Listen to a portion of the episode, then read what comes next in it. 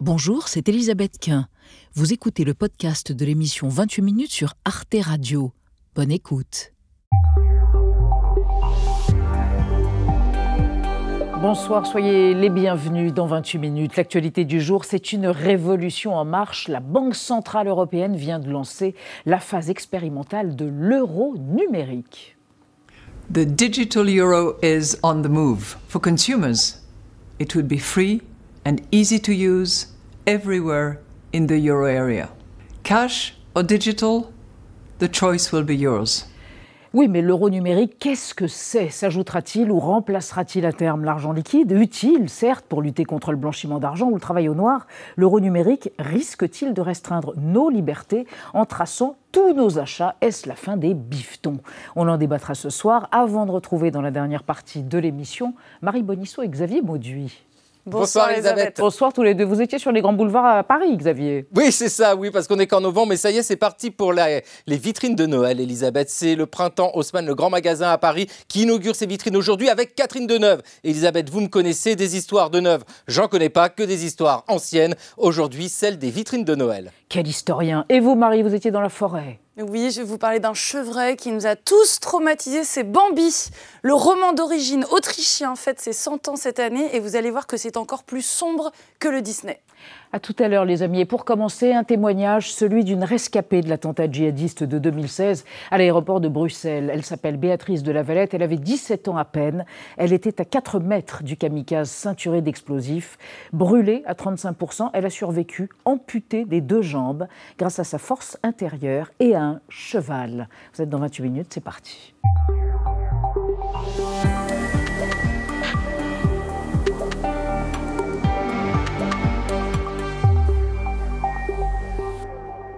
Bonsoir Béatrice de la Valette. Bienvenue sur le plateau d'Arte et bienvenue en France puisque vous vivez aux États-Unis et que vous êtes franco-américaine.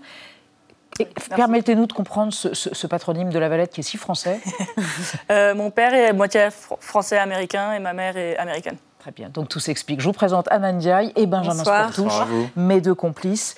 Et je propose à nos amis téléspectateurs qui sont plus qu'intrigués par votre extraordinaire destin de le découvrir plus en détail dans le portrait qu'a réalisé de vous, Gaël Legras. Et on en parle évidemment juste après, Béatrice de la Valette. Mars 2016, la rééducation des objectifs, c'est la règle de 3 de Béatrice de la Valette. Le 22 mars 2016, elle se rend à l'aéroport de Bruxelles. À l'époque, elle a 17 ans. Née à Versailles d'une mère américaine et d'un père franco-américain, elle pratique l'équitation, vit en Belgique depuis 3 ans et s'apprête à rejoindre sa famille en Floride. Vers 8 heures, deux terroristes islamistes se font exploser dans le hall de départ. Le fait que je sois là, c'est un miracle. J'étais tellement proche du terroriste que il n'y avait vraiment aucune chance que je survive. Un mois dans le coma, 4 en soins intensifs, 35% du corps brûlé et les deux jambes amputées en dessous des genoux. Elle tombe en dépression, sa mère lui amène son cheval Didi à l'hôpital. Béatrice s'accroche à l'idée de pouvoir remonter. Ma jument représentait l'espoir, elle m'a redonné la vie. Elle subit une longue période de rééducation à l'hôpital militaire de San Diego en Californie. Dans cet institut, des centaines de soldats sont soignés par des spécialistes. Go to your left, though. If you can't, go to your left. She is just as tough as they are, if not tougher. Yeah, and I think that the patients who come in here are very impressed with how well she's doing. So it motivates them as well. Des dermatologues tentent aussi d'atténuer les marques laissées par l'attentat sur sa peau. Je suis brûlée un peu partout, donc euh, ça aide un peu à, à me remettre un peu en confiance. Enfin, Béatrice reprend l'équitation en compétition et s'engage dans des concours de dressage. J'ai dû réapprendre à monter à cheval sans, les jambes. J'ai deux cravaches et je peux simuler l'action des jambes euh, avec des positions différentes sur le corps du cheval. Aujourd'hui, elle se fixe de nouveaux objectifs. Après avoir participé aux Jeux paralympiques de Tokyo en septembre 2021, elle s'entraîne pour ceux de Paris en 2024. J'ai bien prévu d'avoir une médaille, ce sera définitivement une revanche sur la vie. Et le plus merveilleux, c'est que vous souriez quand vous voyez ce portrait, Béatrice de la Valette. Et pourtant, vous êtes revenue de l'enfer. Enfin, vous êtes une miraculée puisque vous aviez 17 ans, c'est ça? 17 ans, une très jeune adolescente, le 22 mars 2016, à l'aéroport de Bruxelles. Vous deviez embarquer. Et puis le monde a explosé parce qu'un terroriste était à 4 mètres de vous. Quand vous évoquez ça, on a lu différents témoignages de vous, euh, de cet attentat et de votre survie. Vous dites quelque chose, vous dites J'ai vu à côté de moi une femme dont les cheveux étaient en feu, une vision dantesque. J'ai éteint le feu et j'ai réalisé au même moment que ma jambe était à l'angle droit et que je risquais de ne pas être sauvée car j'étais labellisée rouge, vraisemblablement. Je criais, personne ne venait. Oui, c'est. En parlant de la dame, euh, je, ne sais toujours pas qui c'est, euh, mais quand je me suis réveillée dans l'aéroport sur le sol, je suis regardée autour de moi euh, et j'ai remarqué qu'il y avait une dame à côté de moi. J'ai tourné ma tête et j'ai vu- le feu. Et juste par, par réflexe, j'ai- arrêté le feu. Et euh, après qu'elle avait réalisé que j'étais là, elle, elle a levé sa main et on a, on a, j'ai tenu, Tenu les mains. j'ai tenu sa main jusqu'à ce que les, les secouristes viennent la chercher. Et pour vous, ils ont mis du temps? Pour moi, ils ont mis du temps parce qu'ils m'ont laissé après qu'ils l'ont qu'ils l'ont récupéré. Comme si Comme vous si n'étiez pas sauvable, comme si vous n'aviez aucune chance. Vous étiez brûlé à 35% Oui. sur le corps, Euh, vous avez passé un mois dans le coma, on vous a amputé des deux jambes sous les genoux et vous avez traversé les ténèbres. Je crois que vous avez fait plusieurs dépressions. À certains moments, on a même le sentiment dans les témoignages de votre maman que vous avez frôlé des idées suicidaires, peut-être. Oui, non, définitivement. Et puis même tous les, tous les jours, c'est une bagarre euh, de mentale, on va dire, euh, pour euh, continuer à vivre une vie heureuse. Mais il y a toujours les jours où c'est un peu plus dur. Mais c'est, je, je me lève tous les jours en me disant, ça va être une bonne journée. C'est votre cheval, Didi, ce fameux cheval qu'on a vu, que votre mère a amené à l'hôpital. Votre cheval a opéré le déclic du goût, de la renaissance, de l'envie de vivre, définitivement. Qu'est-ce que, quelle est la relation extraordinaire entre vous et votre cheval? Ce cheval n'existe plus. Non, Mais malheureusement. au-delà de Didi, il y a quelque chose d'unique entre Oui. vous et le cheval. C'est. Je pense que c'est, ça a commencé dès que j'étais petite, parce que j'ai monté à cheval quand j'avais. Enfin, j'ai commencé à monter à cheval quand j'avais 3 ans. Euh, et avec, avec l'âge, cette connexion avec les chevaux a grandi et grandi et grandi. Et quand j'ai eu Didi, moi j'avais pris une pause d'équitation et elle avait rien fait pendant 3 ans. Quand, quand je l'ai eu pour la première fois, on a recommencé ensemble. Et en fait, ça a créé ce, Ce lien. ce lien, Ouais. exactement, euh, entre nous. Et c'est elle qui m'a sorti de. C'est elle qui vous a sauvé la vie, C'est elle qui m'a d'une certaine façon. Ouais. C'est pas les médecins, c'est les médecins, mais Les médecins, façon- ont, les, les médecins ont fait, euh, m'ont sauvé la vie physiquement. Elle m'a, sauvé la vie mentalement. Et c'est pour ça que vous faites du dressage et que vous voulez représenter les États-Unis aux Jeux paralympiques de 2024 en France au mois de août et septembre. Pourquoi pas la France? En tant que cavalière ou? Bah oui, en tant que cavalière, pourquoi Euh, C'est surtout parce que je connaissais déjà l'équipe américaine euh, et euh, les Américains ont des meilleurs sponsors. Eh ben voilà, c'est réglé. Benjamin. Et quand vous remontez à, à cheval, c'est assez spectaculaire. Est-ce que vous avez une forme d'appréhension Vous êtes dans une telle confiance avec ce cheval, avec Didi justement, que ça se passe plutôt bien? Euh, surtout avec Didi, j'a- j'avais toute confiance avec elle. Je savais qu'elle allait s'occuper de moi dès, le début. Euh, et ça a fait que ça ça m'a donné confiance à chaque fois que je remontais à cheval. J'avais plus de confiance à chaque fois. Et après un an, je pouvais faire ce que je voulais à cheval. Je faisais du, du trot, du galop, du pas. Je faisais des choses euh, latérales. euh. Vous ne redoutez pas la chute à ce moment-là Non, ça arrivait. Mais Mais parce que, Béatrice de la Vallée, vous êtes sanglée sur le cheval Maintenant, au oui. début. Maintenant, oui. Et maintenant, vous êtes attachée à votre cheval. Euh, c'est ça? Oui, mais Puisque vous n'avez pas de jambes, vous dites mes jambes, il n'y a plus rien, ça fonctionne plus. Donc vous êtes attaché, vous faites. En fait, vous êtes une femme centaure, vous faites corps avec votre cheval, Exactement. au risque de la chute du cheval qui pourrait vous écraser. Exactement. Et ça, ça n'a aucune importance de votre point de vue. Non. Non. Juste parce que j'ai toute confiance avec mes chevaux, euh, en mes chevaux. Et je, ils vont jamais faire quelque chose exprès pour me faire du mal. S'il y, y a quelque chose qui arrive où je tombe, c'est parce qu'il y a eu un accident ou il y a quelque chose où ils ont peur. Mais ça c'est jamais euh, fait par exprès. Hmm. Alors, on va évoquer avec vous, euh, Béatrice de la Valette, et avec Adna, euh, le problème de la maltraitance des chevaux dans les sports équestres, justement. Oui, car lors des derniers euh, Jeux Olympiques de Tokyo en 2021, eh bien, une cavalière allemande avait cravaché à plusieurs reprises, et surtout sous l'œil des caméras, son cheval qui refusait de sauter lors d'une épreuve de pentathlon. Cela avait absolument choqué l'opinion publique et remis au centre du débat le bien-être des chevaux. Ces mêmes chevaux qui sont victimes de dopage, de mauvais traitements, voire même d'actes de pendant les compétitions selon les défenseurs des animaux. Alors, l'association PETA pour une éthique dans le traitement des animaux, a donc demandé le retrait des épreuves équestres abusives au JO de 2024 à Paris, et notamment le saut d'obstacles, sans succès, malheureusement. Mais selon Libération, la Fédération française d'équitation a, elle, déjà pris des mesures très concrètes. Elle rappelle dans sa charte c'est le cavalier qui est responsable de la santé et du bien-être de son cheval. Et en 2021, elle a même créé une commission bien-être animal, présidée par une éthologue, spécialiste du comportement du cheval, pour transmettre les bonnes pratiques au plus grand nombre. Béatrice de la Valette, est-ce que c'est suffisant, selon vous, pour protéger les chevaux? Je pense que le, plus gros problème en, tant que cavalière, c'est que je vois que le, monde regarde les chevaux sur la télé et ne comprennent pas comment les chevaux fonctionnent, réagissent et, interagissent. Exactement. Hmm. Euh, et je ne dis pas que ce qui s'est passé à Tokyo, c'est pas, que c'est OK. Il n'y a aucune façon que un cheval devrait être traité comme ça. C'est que dans le dressage, euh, ce que vous pratiquez, c'est n'est pas le cas. Donc, euh, ça se passe pas comme ça. C'est très différent. juste parce que, un, on reste sur le sol, et l'autre, on saute au-dessus des barres très très haut. Mais même en entraînement avec le, avec le chevaux de dressage, de temps on a un stick, il faut peut-être l'utiliser un, un petit stick, c'est la petite badine. La, petite, la, cravache, ouais, la cravache.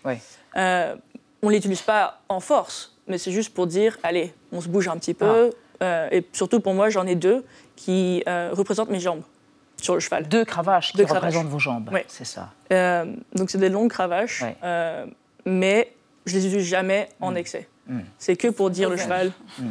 Ouais, c'est que pour dire au cheval, va sur la droite, va sur la gauche, ou va en avant. C'est tout. Béatrice Delavette, pour revenir à cet attentat, 32 personnes ont perdu la vie en 2016 dans cet attentat qui a eu lieu donc à l'aéroport de Zaventem. Il y a eu un procès. Vous avez été la première à témoigner. Il paraît que vous êtes arrivée dans la salle d'audience, vous avez dit hi à l'américaine, salut. Euh, et vous avez livré votre témoignage qui a glacé et qui a installé un silence de mort dans la salle. Et puis quand vous êtes sorti, vous avez dit les terroristes, je m'en fiche. C'est la vie qui compte. Vous le diriez toujours? Comment? Vous le dites toujours? Oui, toujours. Vous pensez profondément? Euh, Honnêtement, les, terroristes, euh, ceux qui, enfin, celui qui, qui m'a affecté, qui, qui, a explosé la bombe qui était à côté de moi, il est mort. Qu'est-ce que je peux faire avec? Mm. Sauf soit rester dans, le moment exact et être dépressive, ou je, je fais ce que j'ai fait. Mhm. C'est juste que c'est pas grave, ça arrive. C'est dommage. On va pas dire que c'est pas dommage. Mais il y a une vie. Mhm. Et moi, j'ai envie de vivre ma vie. J'ai été tellement jeune quand ça s'est passé. 17 que... ans. Mm. Ça ne sert à rien de, s'arrêter là. Et aujourd'hui, vous envisagez d'aider les autres euh, à s'initier à l'équitation, à mm. trouver eux aussi cette relation, ce lien unique euh, de l'homme euh, au cheval et du cheval à l'homme, c'est ça? C'est un projet qui vous voulez donner, restituer ce que vous a apporté le cheval, c'est ça? Exactement. un projet, transmettre en un mot. Et vous m'avez dit tout à l'heure dans la loge, étrangement, ce qui m'est arrivé a peut-être été, été un, un, étrange cadeau paradoxal du destin. Oui. cet attentat. C'est sûr que c'est bizarre de l'entendre qu'un attentat sur ma vie est une bonne chose. Euh, c'est juste que quand je dis ça, c'est que ce que j'ai pu faire avec ce qui s'est passé est, est, devenu positif. Hmm. Euh, le fait que j'ai pu surpasser ce qui s'est passé, et puis remonter à cheval, retourner à l'école, et puis me concentrer exactement sur ce que j'avais besoin de faire, et surtout pour aller à Tokyo, pour les Jeux paralympiques de 2021. Et puis après à Paris. Et puis maintenant Paris. Très bien. Impressionnante leçon de courage. Merci Béatrice de la Valette. Merci d'être venue sur le plateau de 28 minutes et on guettera votre qualification pour les JO paralympiques en 2024, l'été prochain. Merci encore. Merci à vous. On passe à notre débat sur l'annonce de la prochaine expérimentation de l'euro numérique. Concrètement, quelle différence avec la carte bancaire? Est-ce la fin programmée de la monnaie fiduciaire 27 siècles d'existence? Quelles conséquences anthropologiques et pour nos libertés? On en parle après la mise au point de Amira Swilem.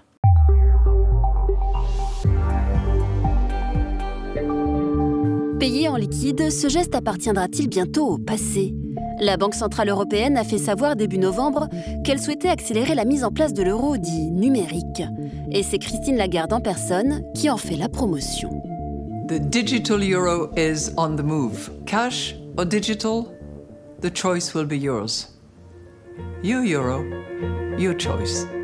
En plus de son portefeuille, chaque Européen pourra à terme avoir des euros numériques utilisables via une application téléchargée sur son téléphone portable.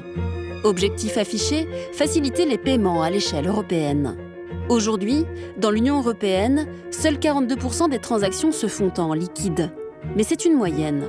La France comme l'Allemagne font partie des pays attachés encore aux liquidités. C'est plus simple de gérer son budget avec de l'argent liquide. Carte bleue, on, on explose vite son compte en banque. Je suis plus sûre euh, aussi euh, d'avoir de l'argent sur moi.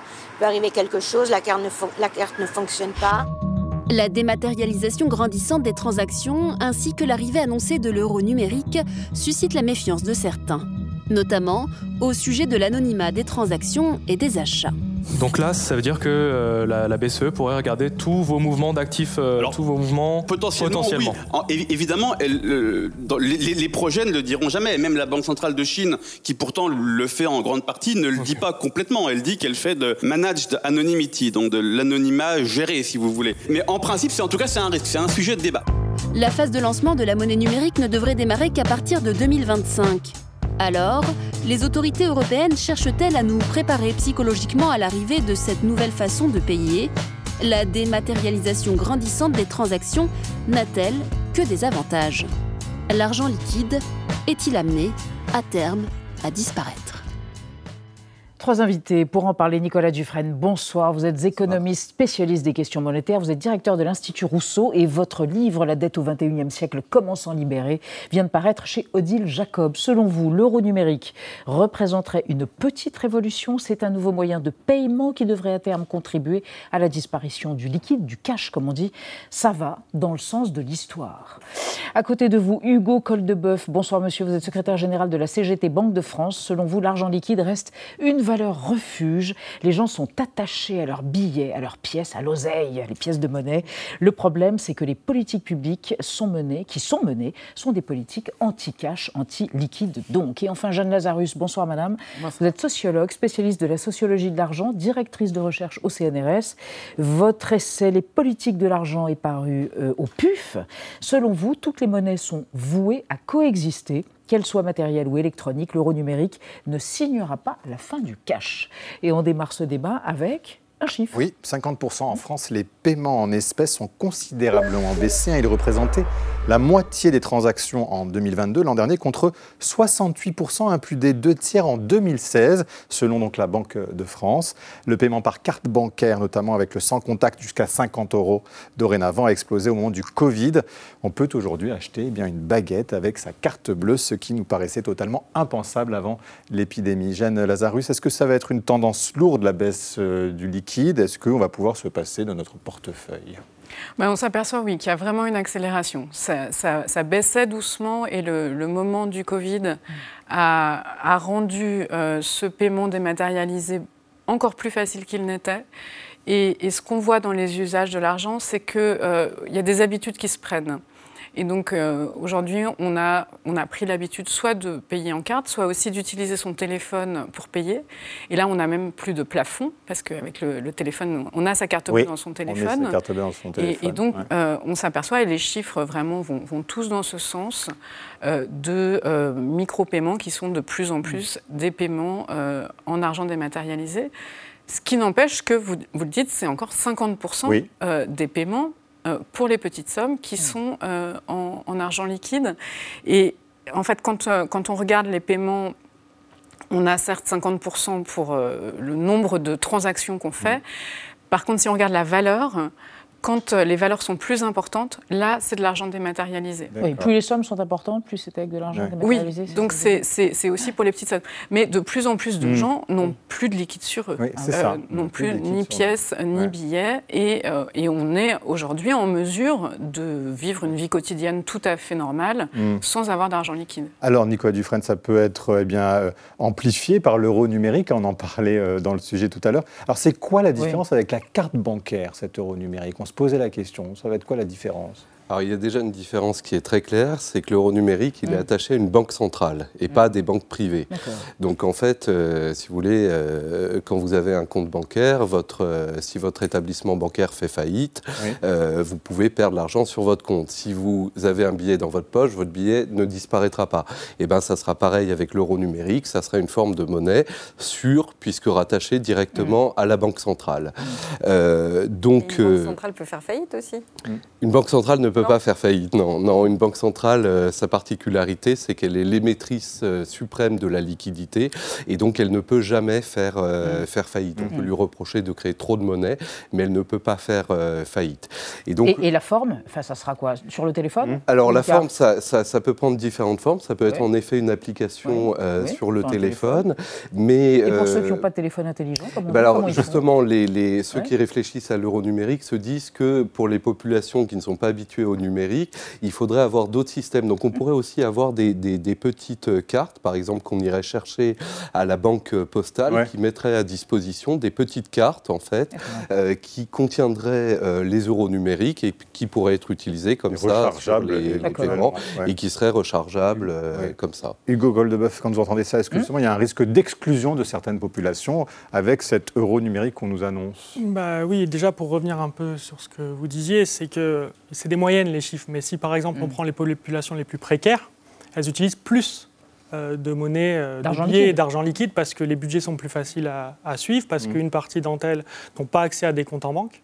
Euh, donc euh, ça, c'est très important de noter aussi que plus vous êtes pauvre, plus l'argent liquide est important pour vous. Et d'ailleurs, si Ouais. vous prenez le cas de la Suède, qui était allée dans le tout numérique, en tout cas qui avait essayé, ils ont fait un recul par rapport à ça, justement sur les populations précaires, euh, les, les immigrés ou euh, les personnes âgées. Les malvoyants, les, les personnes âgées. Même si tout le monde est passé finalement à l'euro sans trop de difficultés en pensant que ça, ça allait être Oui, oui. difficile pour les personnes âgées, elles s'y sont faites. Alors la dématérialisation, elle s'invite partout, y compris bien là où on ne l'envisageait pas du tout. Regardez. on sélectionne l'un des montants que, que l'on souhaite euh, donner à la quête, et puis il suffit de passer euh, la carte bancaire. Même le tronc existe en version numérique. On peut acheter une bougie en payant sans contact. Nos troncs euh, ont été régulièrement euh, visités, euh, les serrures crochetées, euh, donc on, on a eu des, des- des cas de vol, alors que là, bah, le, le problème il est réglé. Euh, Jeanne Lazarus, c'est vrai, quand on voit ça, on se dit, bon, l'avantage, eh bien, c'est vrai que ça permet moins de braquage, moins de c'est c'est pas rien tout de même. Ah oui, il y a de vrais avantages à, à l'argent numérique parce que l'argent liquide euh, peut être volé, euh, peut être euh, perdu. On- ça coûte cher aussi. La Banque de France euh, dépense beaucoup d'argent pour récupérer les pièces et les billets endommagés, les nettoyer, les, les réimprimer. On a une idée de ce budget qui est alloué à la fabrication de la monnaie aujourd'hui? Alors là, je me tourne ouais. euh, Non, vers... enfin, là, je ne serais pas tout à fait d'accord. Ça coûte pas Ah. très cher euh, par rapport euh, au trim. Et d'ailleurs, les infrastructures euh, dématérialisées, en fait, euh, il y a des. Il y a des infrastructures physiques derrière, donc ça, ça- ça coûte aussi. Après, sur la sécurité, là aussi, j'aurais des nuances. Euh, le billet, c'est ce qui est le moins falsifiable. Oui. Euh, on a tous des fraudes à la carte bancaire. Euh, c'est pas, c'est pas parce que c'est dématérialisé que c'est plus sûr ou vous ne puissiez pas vous faire voler. Donc non, au contraire, nous, ce qu'on défend à la CGT, c'est que d'abord, le billet, c'est gratuit. C'est sûr parce que c'est quasiment infalsifiable. C'est inclusif parce qu'on parlait des précaires. Et enfin, euh, sur tout ce qui est blanchiment, par exemple, Mm. On sait que ça passe d'abord par les comptes offshore. Et les comptes offshore, Vous c'est pas... les comptes offshore euh, pour C'est les des comptes à l'étranger euh, pour, Mm. euh, pour cacher Dans de les l'argent. paradis fiscaux Dans les dans- paradis fiscaux, etc. Les masses sont énormes. Et là, c'est totalement dématérialisé. Donc, Mm. c'est pas via l'argent liquide qu'on a le plus de problèmes. Non, euh, mais, mais l'argent liquide pose des problèmes de transport, de, de Mhm. vol éventuel, que l'argent dématérialisé peut résoudre. Et je suis d'accord avec vous, ne résout pas tout et pose des nouveaux problèmes, puisque Mm. cet argent dématérialisé peut être volé euh, aussi. hein, le, le- C'est énorme le hacking. à la carte euh, bleue aujourd'hui, hein, c'est des millions quand même. oui, oui, oui. charge Et ça, des ça- banques, ouais. Alors, Ah. euh, peut-être une différence, c'est que les cartes bleues souvent ont des assurances. C'est- tout à fait désagréable d'avoir euh, d'avoir une fraude sur sa carte bleue, mais il y a des formes de protection Mmh, des mmh. consommateurs euh, qui sont plus importantes que si on, on vous vole euh, votre valise de billets où là vous n'avez au- aucune assurance dessus. Et Nicolas Dufresne, c'est vrai qu'en même temps, la dématérialisation, ça aide à lutter contre le blanchiment. Euh, ça, c'est quand même pas rien. Hugo Coldebeuf, vous ne l'avez pas mentionné, mais euh, c'est... Oui. C'est un, un fait objectif, ça. Oui, alors ça peut. C'est-à-dire Ah, que ah. c'est- une Ouais. possibilité, mais c'est pas Ouais. c'est pas une obligation. Alors euh, déjà, je suis d'accord avec Jeanne Lazarus. euh, Vous, vous avez par exemple en Allemagne où les, les paiements liquides continuent à être euh, très très importants. Sans Vous avez- limite, sans limitation. et sans limitation. En France, on est limité à 1000 euros. Euh, en, en Allemagne, il y a- voulaient limiter à de 10 000 et puis finalement, ils l'ont Eh pas Ils encore ont fait fait. marche arrière. Euh, voilà, chaque, cha- chaque fois qu'on touche à l'argent liquide en Allemagne, c'est un psychodrame. Quand il y a eu la disparition des billets de 500 euros, ça a été un psychodrame. Quand la BCE a proposé de supprimer les pièces de 1 à 2 centimes, euh, pareil. Donc on- en Allemagne, on ne veut pas. le liquide est sacré. Voilà, mais Alors, ça amène à des situations parfois très cocasses. Euh, Si vous voulez, Par euh, exemple par exemple, un retraité qui veut acheter sa voiture neuve avec euh, sa valise de, de, de, de 20 000 euros en billets, puis qu'il oublie dans le bus et qui. euh, bon. Et ça arrive tou- toujours en, en Allemagne, il y a toujours des. des Mais sur le blanchiment, c'est pas Et sur forcément le blanchiment, eh Ouais. bien, sur le blanchiment, l'Allemagne Mm. est euh, très confrontée justement à ça du fait de l'utilisation du cash. On a parfois Mm. l'idée que le blanchiment, ça se fait plutôt en Italie, vous voyez, dans les pays où il y a la mafia. Eh bien, en fait, non. Le, le- le- le gouvernement allemand Mm. a reconnu que c'était un problème très très important, avec pas loin de 100 milliards d'euros chaque année en Allemagne qui seraient blanchis, notamment via l'utilisation du cash. Ah oui. Et donc. euh, si vous avez des monnaies numériques, alors là je reviens à l'euro numérique, si vous avez un euro numérique, vous pouvez, tout en garantissant l'anonymat dans la vie quotidienne, avoir néanmoins, si vous avez la décision d'un juge ou d'une autorité euh, judiciaire, une traçabilité des transactions qui peut être plus facilement établie que c'est le cas avec, euh, avec les billets, ou d'ailleurs, mais, mais ce n'est pas une obligation, parce qu'avec les crypto-actifs, vous voyez bien que aujourd'hui ça pose des tas de problèmes, parce que justement il y a des crypto-actifs qui C'est sont quoi les pen- crypto-actifs les, Comme les le- le bitcoins, bitcoin, c'est les tout ça. compagnies, Les crypto-monnaies. Ouais. voilà, qui sont pensés pour être anonymes et donc qui facilitent les trafics. Donc le- la, la numérisation n'est pas euh, une garantie absolue de, euh, de, de conformité, si Mm. vous voulez, à l'état de droit. Jeanne Lazarus, sur le blanchiment et la lutte contre le blanchiment grâce à l'euro numérique, euh, vous êtes euh, d'accord Euh, J'aurais tendance à un- dire que, les personnes qui, qui veulent euh, blanchir leur argent n'utiliseront pas l'euro numérique. Donc, euh, et, et c'est vraiment ce que vous venez de dire. euh, l'argent électronique peut aussi servir à accélérer des transactions, à faire circuler l'argent euh, vers euh, des comptes offshore ou, ou à, le faire simplement aller tellement vite qu'il devient intraçable.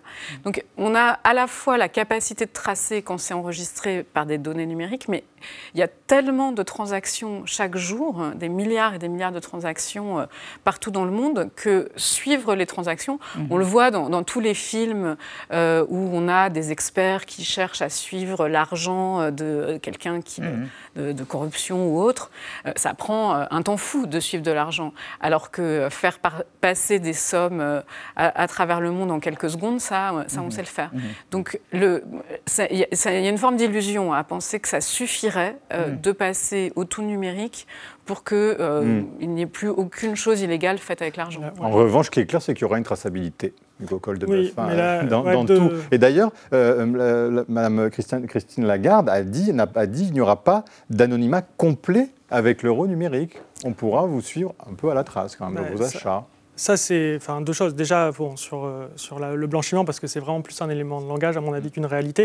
Le montant, on est sur euh, 15 milliards d'euros sur la fraude à la TVA, par exemple, où on a d'habitude qu'on a assimilé au, au cash. Ça, si vous voulez lutter contre ça, il faut des inspecteurs du travail. Il ne faut pas supprimer la monnaie. Or, en ce moment, on supprime les postes d'inspecteurs du travail. Donc, euh, Mm. Et encore, je le redis, la fraude fiscale, c'est 100 milliards. Donc, si vous voulez aller chercher de l'argent, et ça, c'est des comptes dématérialisés. Ça, c'est le premier point. Et sur les libertés publiques, la traçabilité, c'est pour ça que c'est important de garder euh, de la monnaie. En fait, même sans juge, aujourd'hui, on est inquiet parce que euh, l'extrême droite peut arriver au pouvoir dans plein de pays. Aujourd'hui, si toutes nos transactions sont suivies euh, matériellement par des comptes, même via l'euro numérique, un gouvernement d'extrême droite, il appuie sur un bouton, il a accès à tout. C'est-à-dire, Il a accès à tout. Et si vous n'avez pas de cash qui vous permet de sortir de cette traçabilité, bah, ça veut dire que bah, vous êtes tracé complètement. Donc il y a un vrai enjeu de liberté publique et de liberté individuelle de laisser une économie avec du cash et encore plus dans le contexte actuel avec la montée des extrêmes droites partout. Alors, on va, on va revenir à la question de nos libertés liées à ça, mais on parle de cette révolution qui serait l'euro numérique. Retour en arrière avec une autre révolution, c'était il y a un demi-siècle l'apparition des premiers distributeurs automatiques de billets, on appelait ça les DAB. Le liquide devient miraculeusement accessible et l'expression à l'époque, c'était les coffres dans la rue. Regardez. Un coffre dans la rue, l'expression n'est pas exagérée. D'ailleurs, regardez, voici la clé de ce coffre. C'est une carte qui est parcourue par trois bandes. Par semaine, vous pouvez retirer 500 francs. Alors, voici le fonctionnement. La carte est mise en place. Pendant ce temps, l'information est digérée par l'ordinateur terminal et le coffre s'ouvre. Alors à l'intérieur, vous avez un clavier. Vous pouvez prendre 5 billets si vous voulez, mais vous n'êtes pas obligé de prendre tout d'un coup. Vous pouvez prendre de 1 à 5 billets. Mettons 5 billets. 1, 2, 3, 4, 5. On dirait que c'est imprimé derrière. On adore ce genre d'archives. Nicolas Dufresne, en même temps, aujourd'hui, on va avoir de moins en moins le choix. Parce que quand on regarde les chiffres, eh bien, il y a 12% de moins de distributeurs aujourd'hui qu'en 2018, par exemple. Surtout dans En les France. endroits les plus reculés, en France, bien sûr. Oui, alors ça, c'est le, mauvais côté, en effet. Euh, c'est que les banques euh, veulent euh, une disparition euh, massive du cash parce que finalement, ça leur coûte. euh, leur coûte ça- ça leur- alors, déjà, ça leur coûte Oui. cher parce qu'il faut entretenir un réseau et donc on voit les, les distributeurs euh, disparaître. Et puis Sans ensuite, compter les détériorations pendant les manifestations, on l'avait vu, hein, c'est un symbole du capitalisme, hein, quand même. On aussi pendant les un- retraites, Oui, oui. manifestations gilets C'est- jaunes. C'est aussi un symbole. Bon, là aussi, il y a des assurances, mais bon, en effet, y, y il y a des dégradations, mais euh, euh, surtout parce que dès que vous passez en, en cash, en fait, vous passez en monnaie banque centrale, c'est-à-dire que vous passez, vous sortez de la monnaie bancaire, et donc euh, sur euh, les transactions en billets, les banques n'imposent pas de frais de transaction, ça leur échappe. Mm. Elles peuvent en imposer au moment où vous allez les retirer, mais pas au moment où vous euh, utilisez. Donc plus, ça- donc ça c'est la mauvaise raison, si vous voulez, euh, qui, qui- qui conduirait à vouloir un- euh, des paiements tout numériques, c'est que les banques ont aussi un intérêt euh, pour euh, bah, être présentes sur chacune des opérations, sur chacune des transactions. Je- Jeanne Lazarus, en période d'inflation, il y a euh, un retour à l'utilisation de l'argent liquide, que ce soit les billets ou les pièces, parce qu'il y a une pression sur les budgets des ménages ou des personnes qui vivent seules d'ailleurs. Et là, quelque chose de plus rassurant euh, à pouvoir contrôler visuellement, matériellement son budget?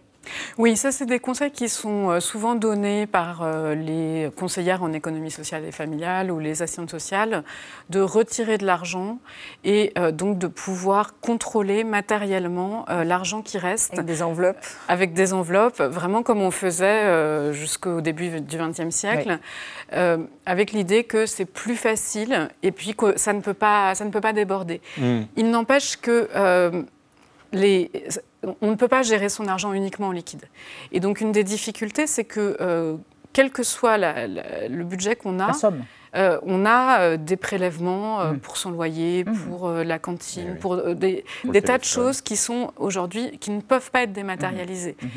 En revanche, ce qui est, ce qui est, euh, apparu depuis qu'on a euh, ces fameux téléphones euh, et, et toutes ces applications, euh, ce sont des applications de gestion du budget et qui sont destinées à essayer de- d'aider les gens à reprendre euh, une forme de maîtrise et à faire ces enveloppes de façon électronique. Donc l'électronique peut aussi, dans certains cas, être une aide à la gestion du budget. Et c'était justement quand vous montrez dans l'archive dans les années 70, Mhm. quand les Le cartes coffre bleues sont dans arrivées, oui, oui, oui. c'était une grande angoisse de savoir dans, dans les magazines de consommateurs, euh, il y avait des, des longs articles pour euh, se demander pour ou contre la carte bleue. Mmh. Est-ce qu'on va pouvoir gérer l'argent de cette façon-là? Est-ce que ça va Est-ce qu'on va encore savoir ce qui se passe? Et, Mais il y avait l'échec. Et l'échec, c'est pas tellement plus facile. Mmh. Parce que l'avantage du, du compte en banque, c'est que tout est enregistré. Donc on peut très vite savoir ce qu'on a payé. Mmh.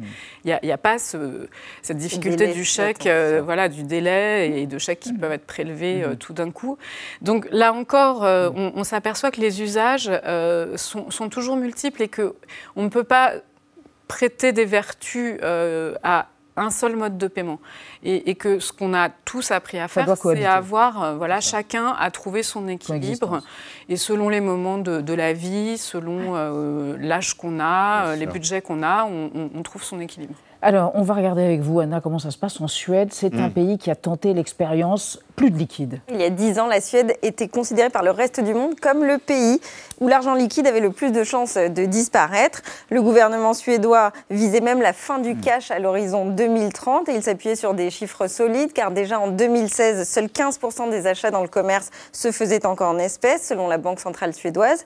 Et puis le montant du cash en circulation euh, dans le pays avait diminué de moitié entre 2007 et 2018. C'est vrai que là-bas, l'usage de la carte bancaire y est généralisé depuis très longtemps. Et surtout l'apparition de l'application de paiement Swish dès 2012 n'a fait qu'acten- qu'accentuer cette tendance. Elle permet via son téléphone de réaliser des paiements directement électroniques instantanés, soit entre banques, soit entre particuliers. Et aujourd'hui, cette application est utilisée par 95% des Suédois de 15 à 65 ans. Mais en 2015, un mouvement populaire de protestation en faveur du cash s'est créé au motif que les paiements électroniques, vous le disiez tout à l'heure, sont discriminants pour tous les exclus du numérique, les personnes âgées, les malvoyants, mais aussi les réfugiés. Alors sous la pression, eh le gouvernement a rétropédalé, a voté une nouvelle loi le 1er janvier 2020 qui oblige les banques suédoises à assurer l'approvisionnement d'un d'un niveau suffisant de services pour obtenir de l'argent liquide. Concrètement, chaque citoyen doit désormais pouvoir retirer de l'argent à moins de 25 km de son domicile. Hugo Coldebeuf, euh, cette société sans cash, sans espèces, euh, ça paraît impossible, non? Bah, c'est une question de volonté publique. Euh, Là, vous Mm. l'avez dit, il y a eu d'abord une volonté publique de supprimer le cash, et Mm. puis après, il y a une volonté publique de le maintenir. Et là, on le voit, là, c'est pareil en France. Aujourd'hui, officiellement, si vous prenez la, la Banque centrale, elle dit euh, Moi, vous faites votre choix, vous faites votre choix. Mais concrètement, il y a 99% des, des communes aujourd'hui en France de moins de 500 habitants qui n'ont pas de distributeur automatique de billets. Il y en a même 75% si on prend l'ensemble. Mais est-ce qu'on peut com- Donc, si- complètement enlever le cash? Ça paraît, ça paraît possible ou pas? bah, Il y a des pays qui vont y arriver si les politiques publiques tout simplement interdisent le cash. Ça peut être Mm. une décision politique. Le problème, c'est l'inverse. C'est que nous, comme on pense que ça protège les libertés individuelles, il faut l'inverse. C'est une politique publique qui défende le cash et qui explique pourquoi c'est important et pourquoi c'est utile. Et à contrario, l'Autriche, Nicolas Dufresne, envisage d'inscrire l'utilisation, le droit à l'argent liquide dans sa constitution. Alors, c'est pas encore fait, mais ça vous inspire quoi? On devrait faire pareil, nous? Je ne sais pas si on devrait faire pareil. Vous savez, en fait, ce qui compte euh, au-delà euh, de la question de la forme euh, monétaire, c'est la question de l'architecture du, du- du système monétaire. Les, les- les banques centrales veulent développer des, des- des monnaies numériques de banque centrale, comme Mhm. l'euro numérique, parce qu'en fait, ce qui s'est passé, c'est que devant la montée en puissance des systèmes bancaires, la monnaie publique émise par les banques centrales est de moins en moins utilisée. Moi, j'ai j'ai pas tout à fait les mêmes craintes que, que Hugo. Je comprends bien qu'il y a- il y, a des populations qui doivent, euh, qui ont, qui ont du mal avec le numérique, mais on peut aussi avoir des formes de monnaie numérique qui soient accessibles euh, à tout le monde via euh, des cartes, par exemple, distribuées par, par les banques postales. Et ça, si vous voulez, on pourrait aller jusqu'à une véritable révolution monétaire en permettant aux citoyens et aux entreprises d'avoir des comptes directement à la Banque centrale. Et ça, c'est ce que les banques privées craignent beaucoup. Jeanne Lazarus, je vous montre un Monopoly. On a tous joué au Monopoly. Des bifetons, les billets, les fameux billets du Monopoly, espèces, sans mauvais jeu de mots, en voie de disparition. C'est tout un imaginaire aussi, s'il n'y a plus d'argent liquide, euh, à travers les jeux ou à travers la réalité. Ah bah oui, un les imaginaire qui billets, disparaît. euh, les, les billets, c'est un, un symbole euh, très important euh, de la, des pays, euh, de leur souveraineté. Mhm. Euh, ça avait été tout un débat euh, quand l'euro a été lancé, parce que euh, sur les billets d'euro, on a, on- on- étant donné qu'on a plusieurs pays dans l'euro, on n'a pas pu mettre euh, Les symboles, un les symbole par pays. Donc on a mis des, des bâtiments imaginaires, mais qui étaient, euh, par exemple, qui, qui rappelaient des bâtiments grecs, etc., pour, euh, pour symboliser une zone qui n'avait pas de symbole collectif. Et ça avait été d'ailleurs une source de grande critique en disant, voilà, c'est Mm. la preuve que cette monnaie n'est Ne pas une vraie pas. monnaie, etc. On a vu que cette monnaie a été tout à fait utilisée et, et- et que la confiance dans l'euro est tout aussi réelle qu'elle l'était dans le Deutschmark euh, ou dans le franc. Merci beaucoup à tous les trois d'être venus débattre autour de cette question de l'euro numérique. C'est encore au stade expérimental, mais va-t-il détrôner à terme le liquide et enterrer l'oseille et restreindre nos libertés? On reste dans l'actualité avec Marie Bonisso, Xavier Maudion a évoqué les 100 ans de Bambi, le petit chevreuil qui chavire les enfants, et Catherine Deneuve et les boules de Noël. Oui, oui, oui. Mais d'abord, les mots vedettes de l'actualité, repérés par Thibonol ce soir, bigorexie, un mot valise, un nouveau mot. Ça s'appelle l'addiction au sport, c'est entendu. La bigorexie Bigorexie. La bigorexie. Qu'est-ce que ça veut dire? Exactement ce que ça dit. Merci de m'en dire un peu plus. Entendu. La vie secrète des mots vedettes. Bigorexie, néologisme formé de l'anglais big, gros, et du grec ancien orexis, appétit, désigne une faim de gros muscles et par extension l'addiction pathologique au sport. La bigorexie, identifiée en 1993 et reconnue comme maladie par l'OMS en 2011, toucherait 15% des personnes pratiquant le sport au quotidien et de plus en plus les hommes jeunes. L'angoisse de l'abdo flasque frappe bien avant la crise de la quarantaine. Les moins de 30 ans comptent pour 40% des clients de salles de sport en France, contre 30% avant le Covid. Par ailleurs, une étude canadienne de 2021 a montré qu'un quart des 2256 jeunes mâles étudiés présentaient des risques de dysmorphie musculaire, l'autre petit nom de la bigorexie. Les bigorexiques pratiquent davantage la course à pied et la musculation à raison d'au moins 10 heures par semaine. Pour vérifier si cette gloutonnerie de fonte et de foulée déliée relève de l'addiction, les médecins s'assurent que le patient présente au moins 12 mois les 5 C. Usage continu, chronique, compulsif, sans contrôle, mais avec craving. La bigorexie, qui puise sa source dans les troubles narcissiques, est une forme de dopage aux endorphines et à la dopamine. Comme d'autres addictions, sexe, drogue, rock'n'roll plus rarement, elle peut abîmer le corps, fractures, tendinites, aménorrhée, ostéoporose, vertige, palpitations, anémie et l'esprit, désocialisation, dépression, suicide. Dans l'Antiquité, c'est l'âme qui définit l'individu, le corps ne faisant que la protéger. Au XVIIIe, les Lumières, avec leur élan de curiosité et de réflexion, éloignent la notion de morale, le bien et le mal, et recentrent l'individu autour du corps. Enfin, le monde des réseaux et de la com implique de montrer par l'extérieur sa perfection intérieure. Mens biga in corpore bigo. Allons bon, Thibonol lui-même un addict au sport. Bonsoir Marie Bonisso. Bonsoir. Bonsoir Xavier. Bonsoir Elisabeth. Ça va? Très bien. Alors, il paraît que c'est Catherine Deneuve qui a été choisie, enfin il paraît, c'est sûr même, pour illuminer les vitrines de Noël du Printemps Haussmann, le grand magasin parisien. L'inauguration a lieu aujourd'hui, ça vous adorez, Bah ça oui. vous illumine. Et vous nous proposez de faire du lèche-vitrine, mais devant des vitrines décorées. Oui, des belles vitrines Ah décorées le 9 septembre 1869 à Paris-Paris. Alors en Paris-Paris pleine transformation. Et poser la première pierre de l'extension du Bon Marché. Le Bon Marché, c'est un magasin qui a été fondé 17 ans plus tôt par le couple Boussicot, Aristide et Marguerite, des génies du commerce. Ce sont eux les créateurs des grands magasins. Et là, par cette extension, ils veulent aller encore plus loin. Ils veulent profiter des progrès de l'architecture, vous savez, utilisation du verre, du métal, pour proposer des vitrines comme on en a jamais vu. Ah, et décorées donc. Ben oui, décoré, oui. Parce que c'est le principe de la vitrine, hein, c'est mettre les plus belles pièces pour donner Ah envie aux gens d'entrer, puis euh, pourquoi pas d'acheter. Mais vous savez, la vitrine n'est qu'un élément du décor, hein, parce que tout est décoré, loin d'éléments architecture, la poignée de porte, tout est décoré. Mais ça, c'est partout en France. C'est pas un phénomène uniquement parisien. D'ailleurs, ça n'a pas attendu les grands magasins pour que les vitrines soient décorées, surtout dans les commerces de bouche. Vous savez, euh, euh, les confiseurs, les pâtissiers. Quand on a fait un beau pâté, on en est fier, madame, et on le montre. Un beau pâté croûte. En croûte. Et pâté croûte. Alors, et les vitrines de Noël, les décos de Noël Oui, c'est vrai que là, on a les vitrines, maintenant, il nous faut Noël. En fait, c'est à la toute fin du 19e siècle, au début du 20e siècle, qu'on voit apparaître des vitrines de Noël au sens où on l'entend. Mais il y a plusieurs phénomènes qui l'expliquent. Bah, déjà, il nous faut Noël. Et ben, Noël cesse d'être une fête purement chrétienne, Ouais. ça devient une fête un peu plus profane avec la famille et la famille au centre. Au moment où le rapport à l'enfant change, Ouais. l'enfant est un individu incontournable dans la famille, il faut lui offrir des cadeaux. Puis vous avez l'électricité qui s'invite dans cette histoire bah, et ça permet les illuminations de faire bouger les automates. Des automates qu'on peut admirer depuis le trottoir qui s'est élargi, la ville s'est transformée, il est plus facile de déambuler et désormais à la période de Noël, c'est plus la belle marchandise qui est placée en vitrine, c'est un spectacle qui est offert, un spectacle avec la même motivation, hein, c'est attirer le chaland et faire de la publicité et ça ça a bien marché. Eh bien, on sait ce que vous allez faire jusqu'au 24 décembre. Vous... Ah Oh Vous émerveillez. Alors, Marie, on fête le centenaire d'un jeune homme. Enfin, c'est même un petit garçon. C'est un jeune chevreuil, Bambi. Mais pas du tout le Bambi de Walt Disney. C'est bien avant ça. Oui, d'ailleurs, c'est impensif de dire que Walt Disney a édulcoré euh, les contes. Hein. Je rappelle que dans La vraie Cendrillon, les deux demi-sœurs, elles se coupent avec un canif le talon pour entrer dans la pantoufle. Mais oui, euh, que euh, la vraie petite sirène, elle finit en écume. Mais dans le cas de Bambi, ce glissement fictionnel, il est moins connu parce que l'oncle Walt, dont c'était le dessin animé préféré, a réussi à occulter totalement le roman d'origine et d'ailleurs a raconté carrément le contraire du vrai Bambi. C'est pourquoi ce soir, je vous propose un petit fact-checking de Chevreuil grâce à cette très belle réédition du vrai Bambi qui fête ses 100 ans, donc qui a été euh, publié en 1923 par un Autrichien qui s'appelait Félix Salten.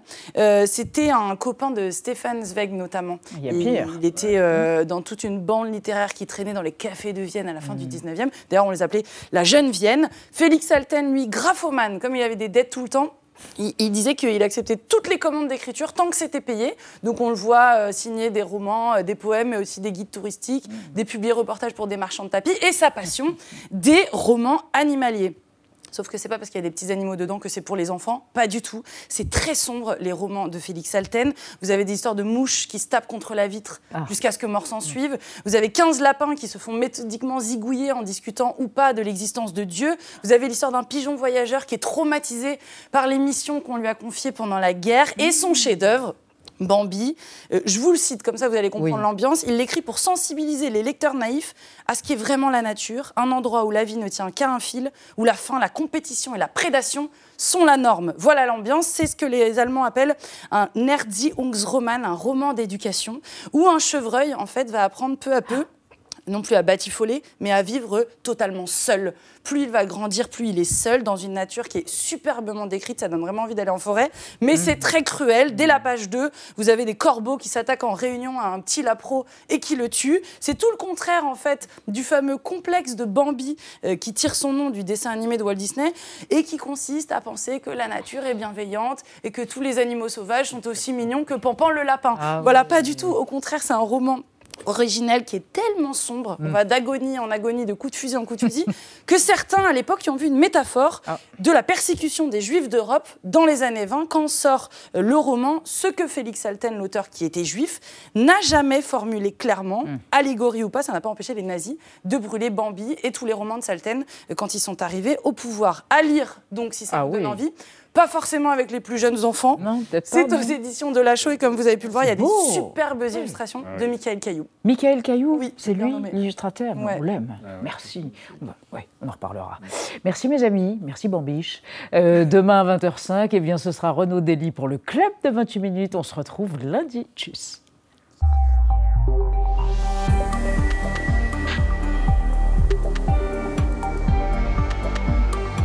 Retrouvez le podcast de 28 minutes sur toutes les plateformes de podcast et sur arteradio.com. Et pour soutenir l'émission, abonnez-vous, commentez, critiquez, mettez des étoiles et partagez le podcast avec vos proches.